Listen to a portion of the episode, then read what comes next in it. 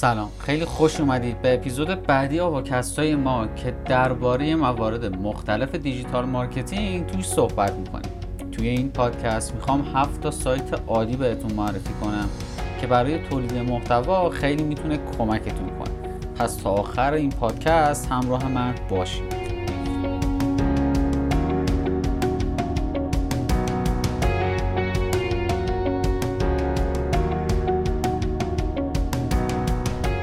اگر اول کارتون هستید و می‌خواید یه وبلاگ خیلی عالی برای کسب و کارتون داشته باشید یکی از بهترین راهها الگو گرفتن از وبلاگ که توی حوزه کاری شما بهترینه.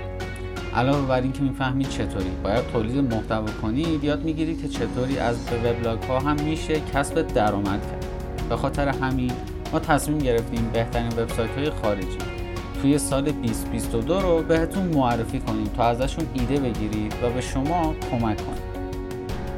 وبسایت اول کویک اسپراوته که از سال 2008 شروع به کار کردن و ماهانه 160 هزار بازدید کننده دارن.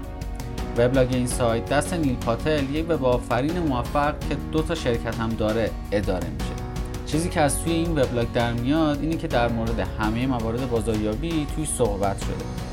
که خیلی راحت می‌تونید ازش استفاده کنید. چیزی که از توی این وبلاگ در میاد اینه که در مورد همه موارد بازاریابی توی صحبت شده و خیلی راحت شما می‌تونید ازش استفاده کنید.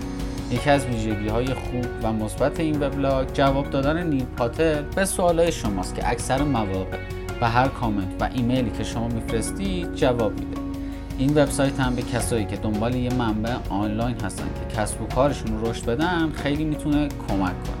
وبسایت بعدی هاب اسپاته که خیلیاتون میشناسینش. از سال 2005 شروع به فعالیت کردن و ماهانه 835 هزار بازدید کننده دارن. این وبلاگ مناسب بازاریاباییه که می‌خوان فروش بیشتری داشته باشن. هاب اسپات چند تا محصول نرم افزاری هم داره که به کسایی که توی کار بازاریابی هستن خیلی می‌تونه کمک کنه. برای کسایی که دنبال لید گرفتن جذب مخاطب تبدیل سرنخها هستن خیلی مناسب. وبسایت بعدی موبایل مانکیه سال 2007 تأسیس شده و ماهانه حدود 20 هزار بازدید کننده داره. فعالیت این بلاگ در حوزه بازاریابی دیجیتاله که خیلی می‌تونه به شما کمک کنه. مؤسس این بلاگ اسمش لری کیمه که مدیر ارشد فناوری PPC WordStream هم هست. توی بلاگ این وبسایت هم می‌تونید دنبال استراتژی های بازاریابی بگردید و ازش یاد بگیرید. البته MobileMonkey یک پلتفرم چت باته که برای ایجاد چت با هوش مصنوعی توی فیسبوک هم استفاده میشه. مطالبی که می‌تونید توی این بلاگ دنبالش بگردید ایناست. بازاریابی توی فیسبوک سئو بازاریابی شبکه های اجتماعی PPC و مناسب کسایی که می‌خوان هک رشد یاد بگیرن و کسب و کارشون رو ارتقا بدن. وبسایت بعدی اسمش Buffer ه. مؤسسش هم جوئل گاسکوئینه که ماهانه یک میلیون ترافیک ماهانه دارن.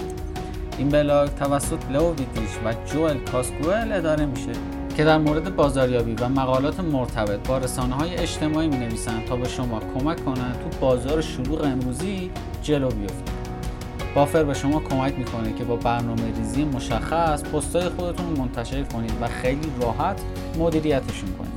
وبسایت بعدی هم Copyblogger ه که به دست برایان کلارک تأسیس شده و ماهانه 92 هزار بازدید داره. از سال 2006 برایان کلارک بهترین توصیه ها رو در زمینه copywriting و بازاریابی توی این بلاگ ارائه می‌کنه که اگر می‌خواید کسب و کار موفق ایجاد کنید نباید از دستش بدید اگه دنبال فروش بیشتر و محتوای جذابتر هستید این بلاگ خیلی می‌تونه بهتون کمک کنه. MarketingProfs وبسایت ششمیه که توسط الن وایس تأسیس شده و ماهانه 14 هزار تا بازدید کننده داره. این وبسایت یه منبع عالی برای وبلاگ نویسا و بازاریاباییه که می‌خوان بهترین توصیه های بازاریابی رو از کارشناسا یاد بگیرن.